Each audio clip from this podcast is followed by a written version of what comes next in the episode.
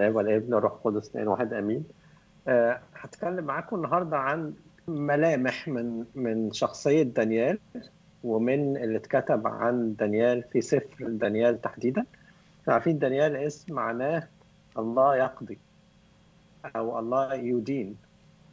وده موضوع في منتهى الخطورة. يتقال عن دانيال كده إن هو الشخص اللي, اللي, اللي الله أعطاه إنه مفتاح الزمن. يعني مفتاح الزمن موجود في سفر دانيال. وده اللي أنا هتكلم عنه شوية النهارده. هتكلم في ثلاث نقط مهمين. هقولهم كمان دقيقة بالظبط بس قبل ما أقولهم عايز أقول حاجة مهمة قوي اتعلمتها من الكلام عن دانيال. اتكلمت اتعلمت وأنا بقرا سفر دانيال لأني بحضر فيه حاجات تانية. اتعلمت إن الله ليه كل السلطان. اتعلمت زي ما قال دانيال عنه في النبوة ولما كان بيكلم الله قال كده عنه إنه يغير الأوقات والأزمنة يعزل ملوكا وينصب ملوكا. أنت ليك يا رب كل السلطان. خلينا النهارده نتعلم من دانيال ربنا عايز يقول لنا إيه عن طريق الشخصية العظيمة دي هي. إحنا النهارده عايشين في عالم مادي الناس لا تعترف بيه فيه إلا بالواقع ولا على أرض الواقع ولا تعترف فيه إلا بالعيان واللي هي شايفاه. الراجل ده اتكلم عن اللي هو مش شايفه واتكلم عن اللي كل الناس مش شايفاه. وبعد ما مر زمن على نبوة دانيال كل حرف في النبوة على الأقل لغاية يعني أنا مش هدخل في التفاصيل لكن هو اتكلم عن 70 سنة 69 أسبوع اتحققوا بالحرف. كل أسبوع سبع سنين. اتحققوا بالحرف في الممالك اللي هو اتكلم عليها وتحقق اللي هو بارك به إله إنك يا رب في يدك الأزمنة والأوقات. تعزل ملوكا وانت رب صانع الزمن. أنت ملك الزمن وأنت أيضا إلهي. فبارك دانيال إله السماوات. لأنه الإله الذي يملك الزمن ده هو إلهي أنا الشخصي. وبالتالي من الأعظم أن إحنا نتعلم من اللي قاله الكتاب عن دانيال وأعتقد ده أعظم جدا وأعظم بما لا يقاس من إن إحنا نتعلم عن أمور العالم واتجاهاته وسياساته وأفكاره وخططه و... وأمراضه وأوبئته عن كل حاجة فيه. في أمور أعظم نفسي إن إحنا نلتفت ليها زي ما قال الكتاب المقدس. أنا خدت عنوان الموضوع من حتة بيقول عنها كده هو في سفر دانيال إصحاح تسعة مع إني مش هلحق أوصل لإصحاح تسعة بس عجبني الكلام وهو بيقول كده. من عدد من عدد 20 وبينما أنا أتكلم وأصلي وأعترف بخطيتي وخطية شعبي إله إسرائيل شعبي إسرائيل وأطرح تضرعي أمام الرب على جبل قدسي قدس إلهي وأنا متكلم بعد بالصلاة. إذا بالرجل جبرائيل الذي رأيته في الرؤيا في الابتداء مطارا واغفا لمسني عند وقت تقدمة المساء وفهمني وتكلم معي وقال يا دانيال إني خرجت الآن لأعلمك الفهم. في ابتداء تضرعاتك خرج الأمر وأنا جئت لأخبرك لأنك أنت محبوب فتأمل الكلام وأفهم الرؤية وبعد كده ذكر له نبوة السبعين أسبوع إن أنا برضو مش هلحق أوصل لها النهاردة. لكن فرق معايا قوي كلام الله لدانيال اللي بعته له على لسان الملاك. أنا جئت لأخبرك لأنك أنت إيه؟ محبوب. كل محبوب الله بيتكلم معه مش دانيال بس. وهتكلم عن الحتة دي في وسط ما إحنا بنتكلم مع دانيال. كل شخص أخذ الله نصيب في حياته الله ليه كلام عايز يقوله له. سمعان الفريسي لما دخل المسيح بيته قال له يا سمعان عندي شيء أقوله لك. حتى لو كان هو سمعان الفريسي. كل واحد لينا له كلام له كلام من عند ربنا. فتأمل الكلام وأفهم الرؤية وده اللي إحنا نحاول ندخل فيه شوية النهاردة أو ناخد جزء منه النهاردة. نفتح مع بعض اللي معاه الإنجيل بتاعه سفر دانيال. أنا قلت لكم هتكلم في ثلاث نقط. أول واحدة فيهم أنا سميتها كده أنا خدتها من آيات الكتاب المقدس سميتها كده. أما دانيال فجعل في قلبه أن لا يتنجس بأطايب الملك. النقطة الثانية سميتها حينئذ كشف لدانيال السر في رؤيا الليل. النقطة الثالثة ودي نقطة مهمة قوي قطع حجر من جبل لا بيدين فسحق الحديد والنحاس والخزف والفضة والذهب. ده طبعا كان بيتكلم على المسيح الحجر الذي قطع من جبل مش بيد إنسان نتقال عنه الحجر الذي رزله البناؤون الذي صار رأسا للزاوية هتكلم عن الثلاث نقط دول سريعا. يمكن ما تلاقوهمش مترابطين قوي ببعض مع إن في بينهم ترابط لكن أنا ماشي بحسب النبوة بحسب السفر ما هو ماشي.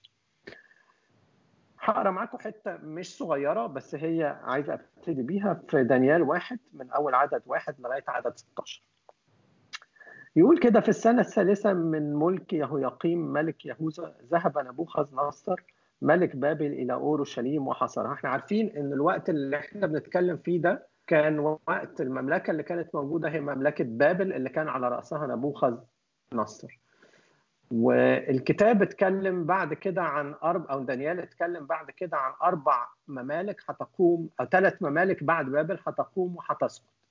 ليه الكتاب ابتدى ببابل؟ مع إنه كان في قبلها مملكتين كبار قوي اللي هم أشور ومصر. لأنه حاجة قالها السيد المسيح في إنجيل متى كده؟ سماها كده أزمنة الأمم. أزمنة الأمم دي تبدأ بمملكة بابل. ليه تبدأ بمملكة بابل؟ ليه ما بدأتش بأشور أو ابتدتش بمصر؟ لأنه من وقت المملكة دي الله لم يعد ينتظر من إسرائيل شيء.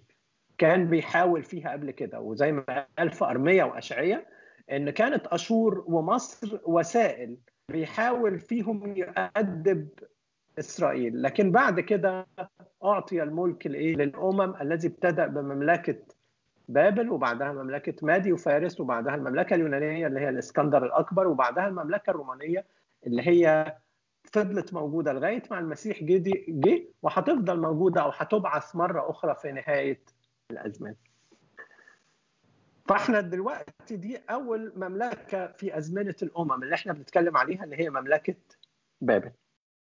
يقول كده في السنة الثالثة من ملك يهوياقيم ملك يهوذا ذهب نبوخذ نصر ملك بابل إلى أورشليم وحاصرها وسلم الرب يده يهوياقيم ملك يهوذا مع بعض أنية بيت الله.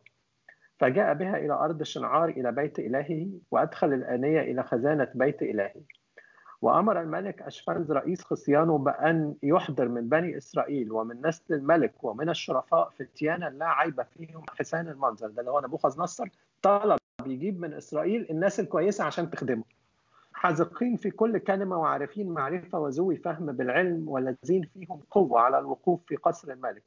فيعلموهم كتابة كتابة الكلدانيين ولسانهم. وعين له ملك وظيفة كل يوم بيومه من أطايب الملك ومن خمر مشروبه لتربيتهم ثلاث سنين وعند نهايتها يقفون أمام الملك. يعني إمتى يبتدوا يخدموا الملك؟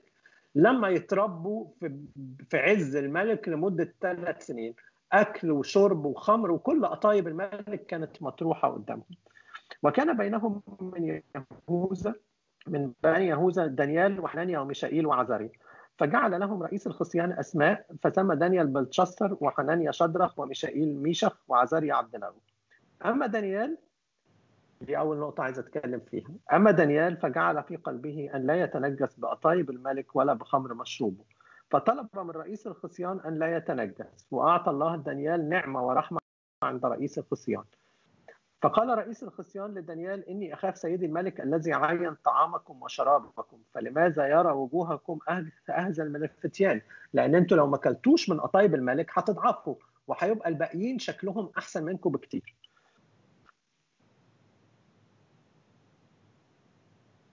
عدد 11 فقال دانيال لرئيس السقاء الذي ولاه رئيس الخصيان على دانيال وحنانيا وميشائيل وعزاريا جرب عبيدك عشرة أيام القطاني لنؤكل القطاني لنأكل وماء لنشرب ولينظروا إلى مناظرنا أمامك وإلى مناظر الفتيان الذين يأكلون من أطايب الملك. ثم اصنع بعبيدك كما ترى. فسمح لهم هذا الكلام وجربهم عشرة أيام وعند نهاية العشرة أيام ظهرت مناظرهم أحسن وأسمن لحما من كل الفتيان الآكلين من أطايب الملك. فكان رئيس السقاة يرفع أطايبهم وخمر مشروبهم ويعطيهم قطاني. أما هؤلاء الفتيان الأربعة فأعطاهم الله معرفة وعقلا في كل كتابة وحكمة وكان دانيال فهيما بكل الرؤى والأحلام.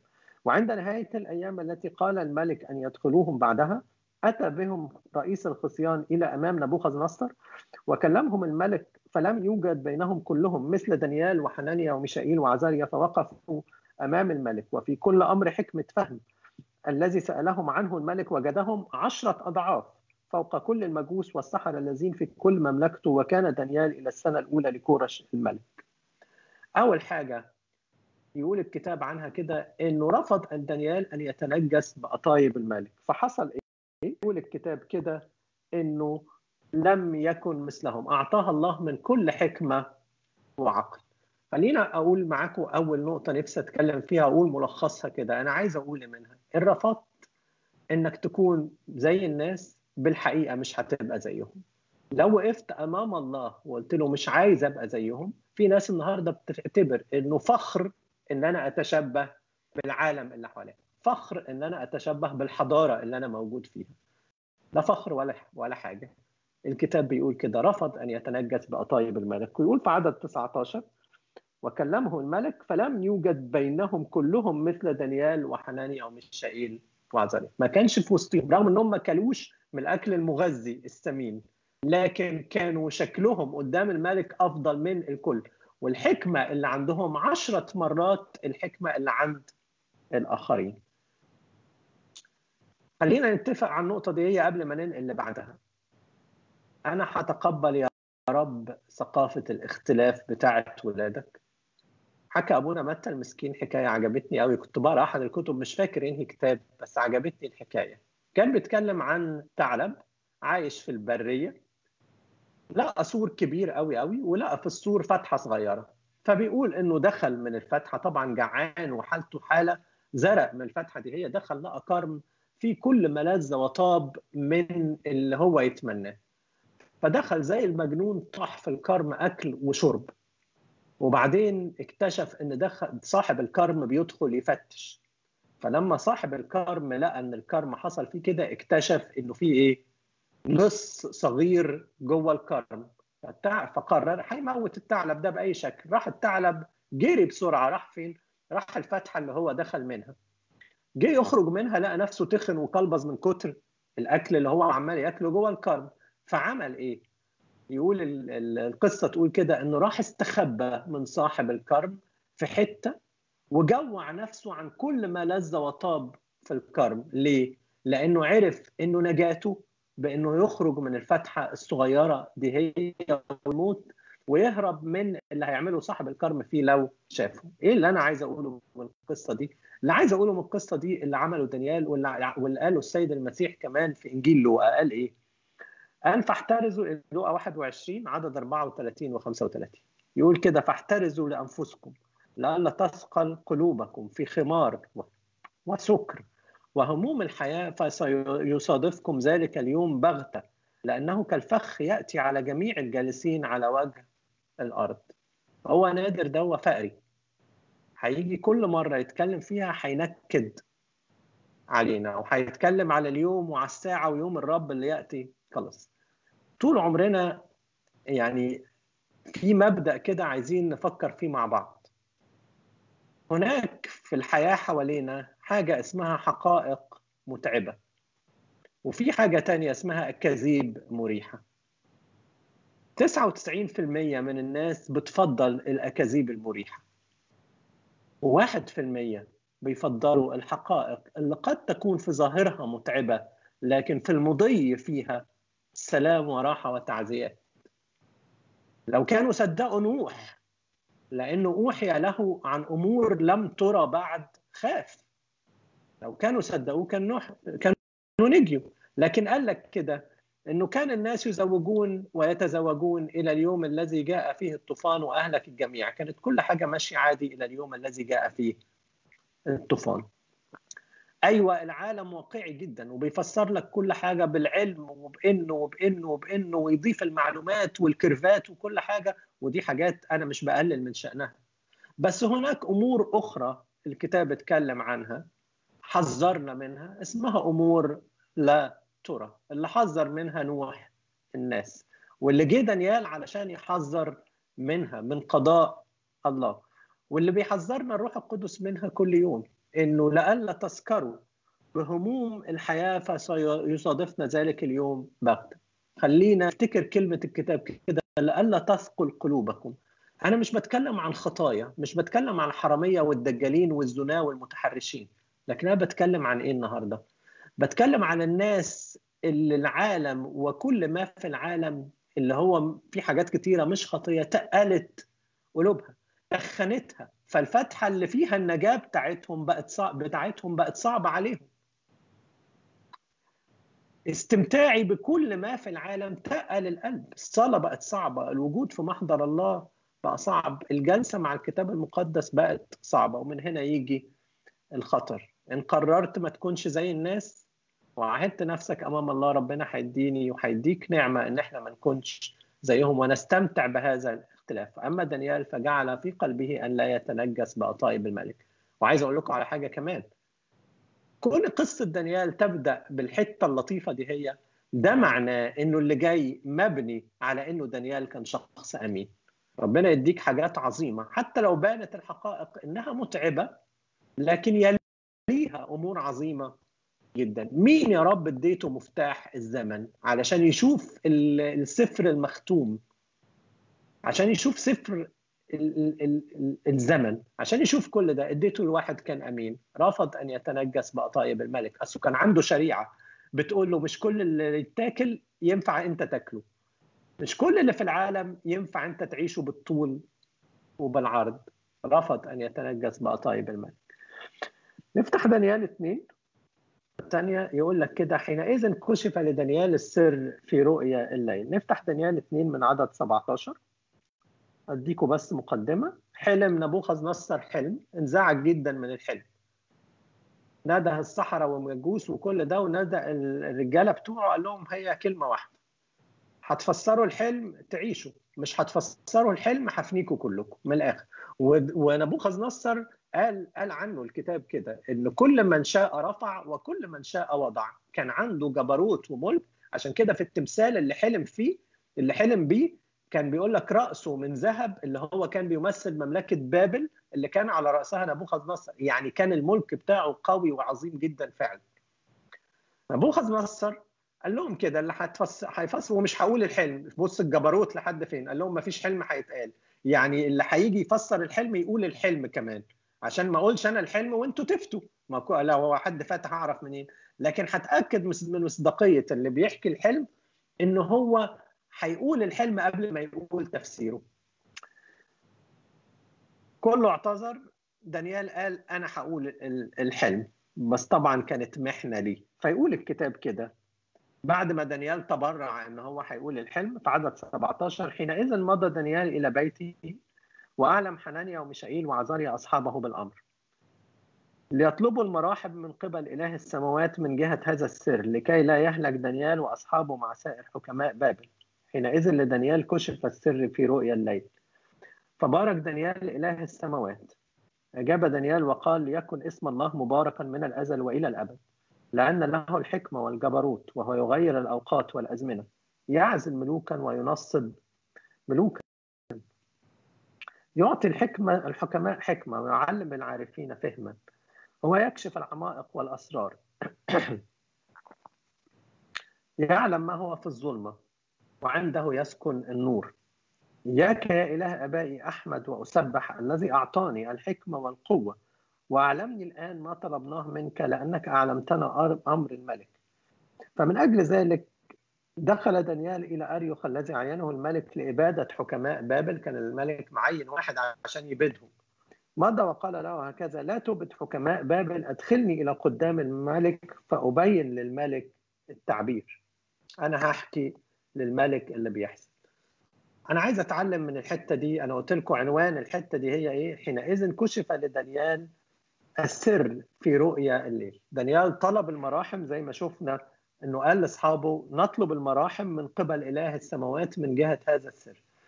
طلب المراحم وكشف له السر. وفسر فعلا بعد كده زي ما هنشوف فسر الحلم لنبوخذ نصر أنا عايز أتعلم من دانيال إنه لجأ إلى الله في المحنة اللي كان موجود فيها. مش بس كده. أحد الحكماء قال حاجة عجبتني قوي. قال لا يرى الفجر إلا الساهرين. يقول لك كشف لدانيال السر إمتى؟ في رؤيا الليل. اللي بيقعد ويستنى الله بيكشف ليه عن أمور. يقول كده في يوحنا إنجيل يوحنا. يقول كده إن لي امور يوحنا 16 إن لي أمورا كثيرة أيضا لأقول لكم ولكن لا تستطيعوا أن تحتملوا الآن ده يسوع اللي بيتكلم. وأما متى جاء ذاك روح الحق فهو يرشدكم إلى جميع الحق لأنه لا يتكلم من نفسه بل كل ما يسمع يتكلم به. اسمع معايا الكلام. ويخبركم بأمور آتية. ذلك ذاك يمجدني لأنه يأخذ مما لي ويخبركم. مش قال لهم كده عن الروح القدس يرى شبابكم رؤى ويحلم شيوخكم إيه؟ أحلاما. أيوه الروح القدس بيديني إن أنا أشوف زي ما قال في الآية هنا يرشدني إلى جميع الحق مش للحق بس يرشدني إلى جميع الحق. هو إيه جميع الحق؟ إلى المسيح. وبيعمل إيه كمان الروح القدس؟ يأخذ مما لي ويخبركم. يخبرني بإيه؟ يخبرني بأمور آتية. أمور آتية زي ما أخبر يوحنا زي ما أخبر نوح بأمور آتية. أرجع معاكم للنقطة اللي ذكرتها بدون تفاصيل و... وأتكلم عنها بشوية تفاصيل. علماء هذا الظهر حاسبين حسبة الظهر كويس وبيكتبوا عنها بمنتهى العمق والفلسفة وتحس إنك أنت حشرة وأنت بتقرأ بتقرأ اللي بيكتبوه أمام رؤيتهم للتاريخ وأيام وعن رؤيتهم لل... لقيام الحضارات وسقوط الحضارات وعن وعن وعن. وتلاقي نفسك يعني مخضوض من العلم اللي بيتكلموا فيه. بيتكلموا كمان عن الضيقات وعن الأزمات وعن اللي بيحصل في الأزمات. بيتكلموا عنها كويس قوي قوي قوي بس بيتكلموا عنها من غير وجود المسيح في الواقع اللي بيتكلموا فيه.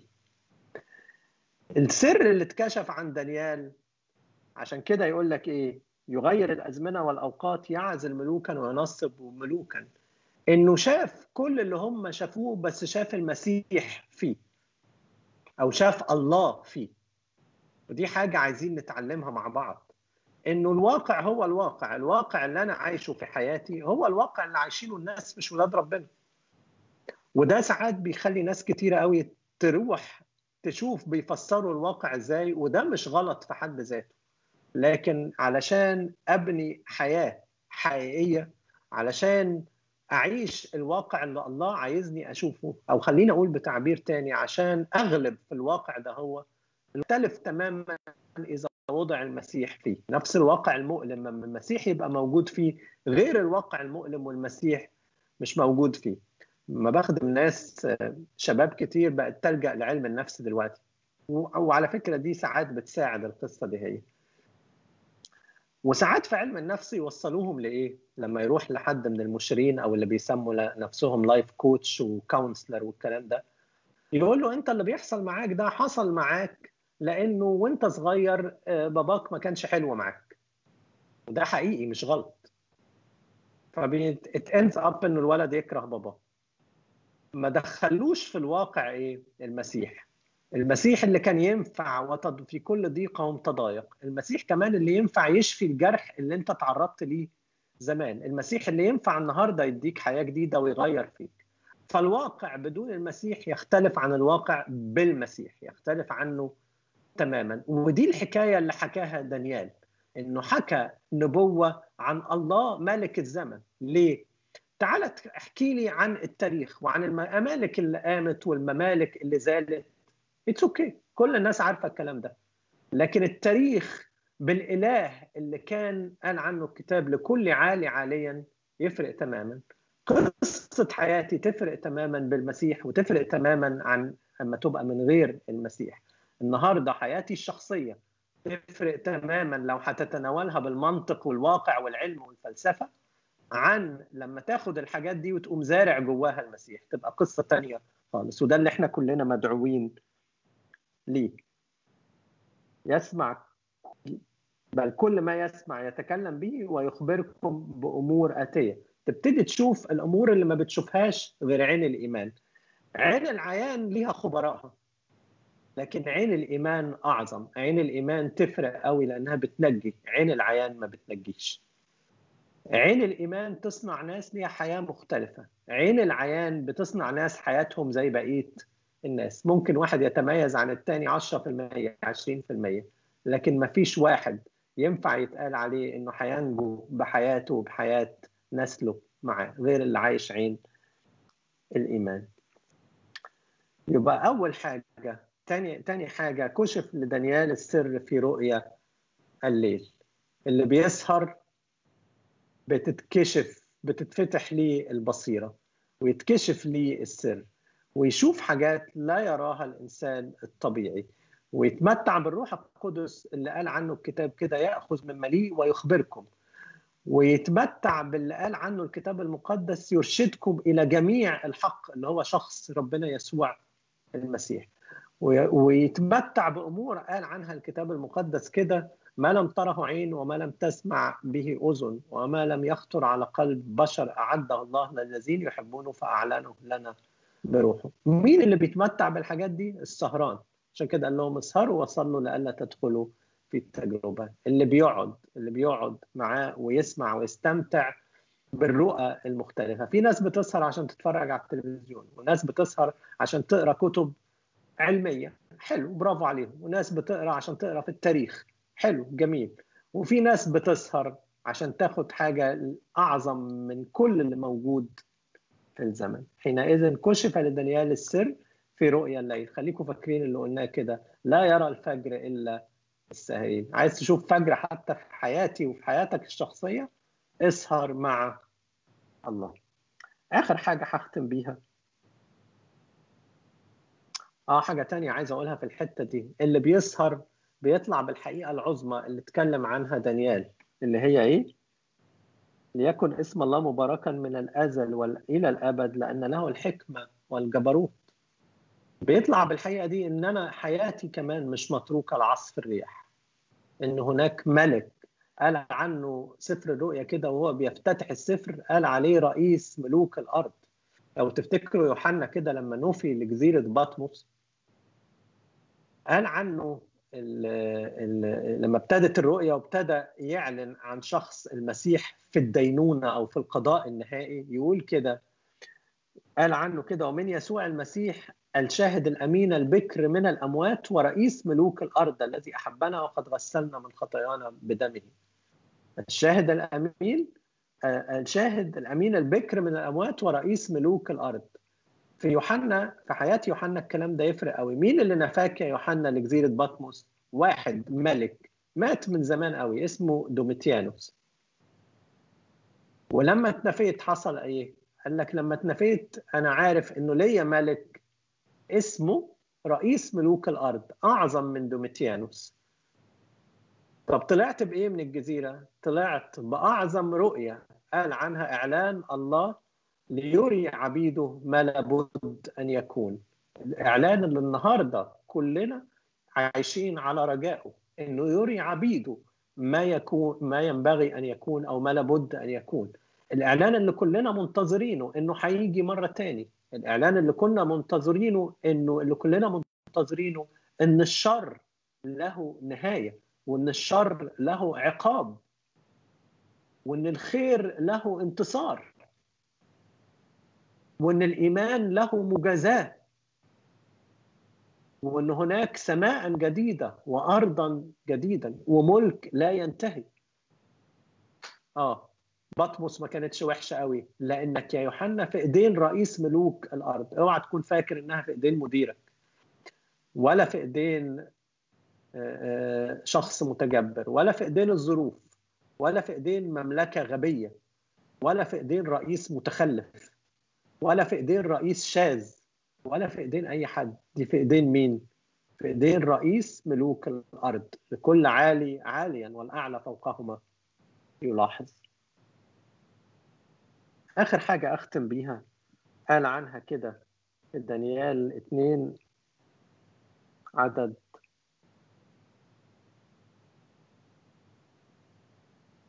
أقول لكم اسمها وهجيبها في وسط القراية اللي هقراها. يقول لك إيه؟ قطع حجر من جبل لا بيدين فسحق الحديد والنحاس والخزف والفضة والذهب. الكلام ده في دانيال 2 هنقرأ من أول عدد 37 ونختم بالحتة دي. لما ابتدى يفسر بقى الحلم نبوخذ نصر يقول الكتاب كده أنت أيها الملك ملك ملوك لأن إله السماوات أعطاك مملكة واقتدارا وسلطانا وفخرا. عجباني قوي أقوال دانيال. انت ملك اوعى تكون فاكر انك جدع. لأن الله اعطاك إيه؟ ملك واعطاك إيه؟ مملكة. وفي حلمه الثاني هيوري له إزاي لما تجبرت الله نزع عنك الملك ونزع عنك المملكة. وهيوري له كمان انه انت مالك بس مملكتك هتزول واللي بعدها هتزول واللي بعدها هتزول ومفيش غير مملكة واحدة اللي عمرها ما هتزول. وحيثما يسكن بني البشر ووحوش البر وطيور السماء دفعها ليدك وسلطك عليها جميعا فأنت هذا هو الرأس الذهب الرأس من الذهب. كان حلم بتمثال رأسه ذهب. طبعا هو تدرج في المعادن وكلها معادن مش بطالة بس وصفها بعد كده إنهم وحوش. يعني كل الممالك اللي العالم بيفتخر بيها وكل مملكة بتظهر مجدها في دانيال تسعة قال عنهم يعني بما معناه إنه جميعهم مجرمين وراجع تاريخ ملوك الأرض. راجع أزمنة الأمم. مليانين إجرام. مليانين قتل. ومليانين إبادة. ومليانين مصالح. ومليانين رشوة. أوعى تكون فرحان النهارده. بحزن قوي على فرحان بنفسه قوي ان هو ليبرالي. واللي فرحان قوي بنفسه إنه محافظ. واللي فرحان إنه مش عارف إيه. يا جماعة القصة مش كده. كلهم مجرمون وكلهم مصالح بتحركهم. أنا لا سياسي ولا داخل في تفاصيل قضايا سياسية بس الحقيقة إنه المعادن الجميلة دي وجهة نظر الناس. لكن بعد كده في دانيال تسعة اتكلم عن وجهة نظر الله. دي مالها؟ ده إجرام دول وحوش كلهم كلهم. وحيثما يسكن بنو البشر ووحوش البر وطيور السماء دفعها ليدك وسلطك عليها جميعا فأنت هذا هو الرأس من ذهب. وبعدك تقوم مملكة أخرى أصغر منك اللي هي مملكة مادي وفارس. ومملكة ثالثة أخرى من نحاس فتتسلط على كل الأرض. مين اللي تسلط على كل الأرض؟ والتفاصيل جاية بعد كده الإسكندر الأكبر. وكانت مملكة فعلا صلبة جدا. وتكون مملكة رابعة صلبة كالحديد لأن الحديد يدق ويسحق كل شيء وكالحديد الذي يكسر تسحق وتكسر كل هؤلاء. دي المملكة إيه؟ الرومانية. وطبعا مش محتاج أأكد على الكلام اللي موجود لأنه واضح أوي. وبما رأيت القدمين والأصابع بعضها من خزف والبعض من حديد فالمملكة تكون منقسمة ويكون فيها قوة الحديد من حيث أنك رأيت الحديد مختلطا بخزف الطين. وأصابع القدمين بعضها من حديد والبعض من خزف. وبعض المملكة يكون قويا والبعض يكون قسما وبما وبما رأيت الحديد مختلطا بخزف الطين فإنهم يختلطون بنسل الناس ولكن لا يتلاصق هذا بذاك كما أن الحديد لا يختلط بالخزف. وفي أيام هؤلاء هؤلاء هؤلاء الملوك يقوم يقيم إله السماوات مملكة لن تنقرض أبدا وملك وملكها لا لا يترك لشعب آخر. وتسحق وتفني كل هذه الممالك وهي تثبت إلى الأبد. لأنك رأيت أنه قطع حجر من جبل لا بيدين فسحق الحديد كل الممالك والحدد والنحاس والخزف والفضة والذهب. سحق كل الممالك دي هي. الله العظيم. قد عرف عرف الملك ما سيأتي بعد هذا. الحلم حق وتعبيره يقين. وبعدين انبسط نبوخذ نصر من دانيال واداله هدايا واداله كل حاجة وظبطه على الآخر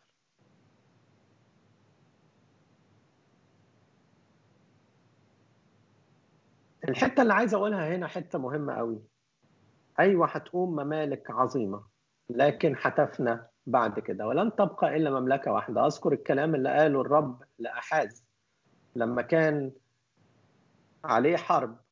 أحاز ده ملك يهوذا. قال له اطلب من الرب لنفسك آية. عمق طلبك أو رفعه إلى فوق. وبعدين قال له إيه؟ وهذا العذراء تحبل وتلد ابنا ويدعون اسمه عمانوئيل طب رب أنا مزنوق وهتحارب وهتبهدل. جاي تقول لي العذراء تحبل وتلد ابنا. شكرا على النبوة بس هعمل بيها إيه؟ أذكر كده في إنجيل البشارة قال عنه كده ويملك على بيت يعقوب إلى الأبد ولا يكون لملكه نهاية. أيوه أحاز هتتحارب. بس المملكة اللي أنت على رأسها لن تهزم إلى الأبد أو لن تنتهي إلى الأبد. أوعى تخاف من معركة لأنه الحرب مضمونة. لا يكون لملكه نهاية. حجر قطع بغير لو تفتكروا إن المسيح جه في وقت الدولة الرومانية وهيجي مرة تاني لما يملك إلى الأبد لما تبعث الدولة الرومانية في نهاية الأزمنة. وقال عشر أصابع اللي هم عشر ممالك. في ناس بتقول يعني إن دول العشر ممالك اللي ابتدى بيهم الاتحاد الأوروبي أيا كان. لكن هيجي في نهاية الأزمنة وهيسحق كل الممالك ويملك هو إلى الأبد. تعال النهاردة اسمع الكلام اللي اتقال لأحاز عمق طلبك أو رفعه إلى فوق. يملك على بيت يعقوب إلى الأبد. خليه النهاردة ملك عليك. هو ده الملك الوحيد اللي هيفضل لا العلم ولا الفلسفة ولا العالم بكل اللي فيه حاجة فيه هتفضل. اوعى تعشم نفسك فيه أكتر من اللازم. عجبتني ترنيمة قوي اللي هي الترنيمة اسمها كده افتح يا رب عيون شعبك. يقول البيت الأخير كده فضينا منها أيدينا لا تخصنا ولا لا تخصنا ولا هيش لينا. بالتقوى وقداسة السيرة ما هياش غنى وفلوس. ولا إحنا هنا هنكلبش فيها. وطئة قدم بنعديها. لكن قلوبنا ما تبغيها عابرين بعزم ندوس. عجبني قوي الكلام. فضينا منها أيدينا لا تخصنا ولا هيش لينا. مش بتاعتنا. مش بتاعتنا. لو عايز النهاردة تمسك امسك في المملكة التي تثبت إلى الأبد. امسك في الحاجة الحقيقية مش بالأوهام. امسك بالحاجة اللي هتسقط. رؤية دانيال هنا هو قالت لنبوخذ نصر كده بعدك جايين مادي وفارس بعدهم جايين اليونانيين ومش قادر أكلمك عن مملكة مادي وفارس ولا عن المملكة اليونانية ولا عن الإسكندر الأكبر. اقرأ التاريخ. عظيم. واقرأ حكاياته. اقرأ عن الدولة الرومانية. صلبة صلابة الحديد فعلا. وفي النهاية إيه؟ كل هيروح ويبقى اسم الرب. خلينا النهارده نضع رجائنا بالكامل فيه ونستفيد من نبوة هذا الإنسان العظيم اللي كان أعطي أنه يشوف الزمن ويفتح أسراره. إن إحنا نتعلم أنه لا يبقى إلا واحد. خليني أمسك فيه النهاردة مش في ممالك هذا العالم. لإلهنا كل المجد والكرامة من الآن وإلى الأبد.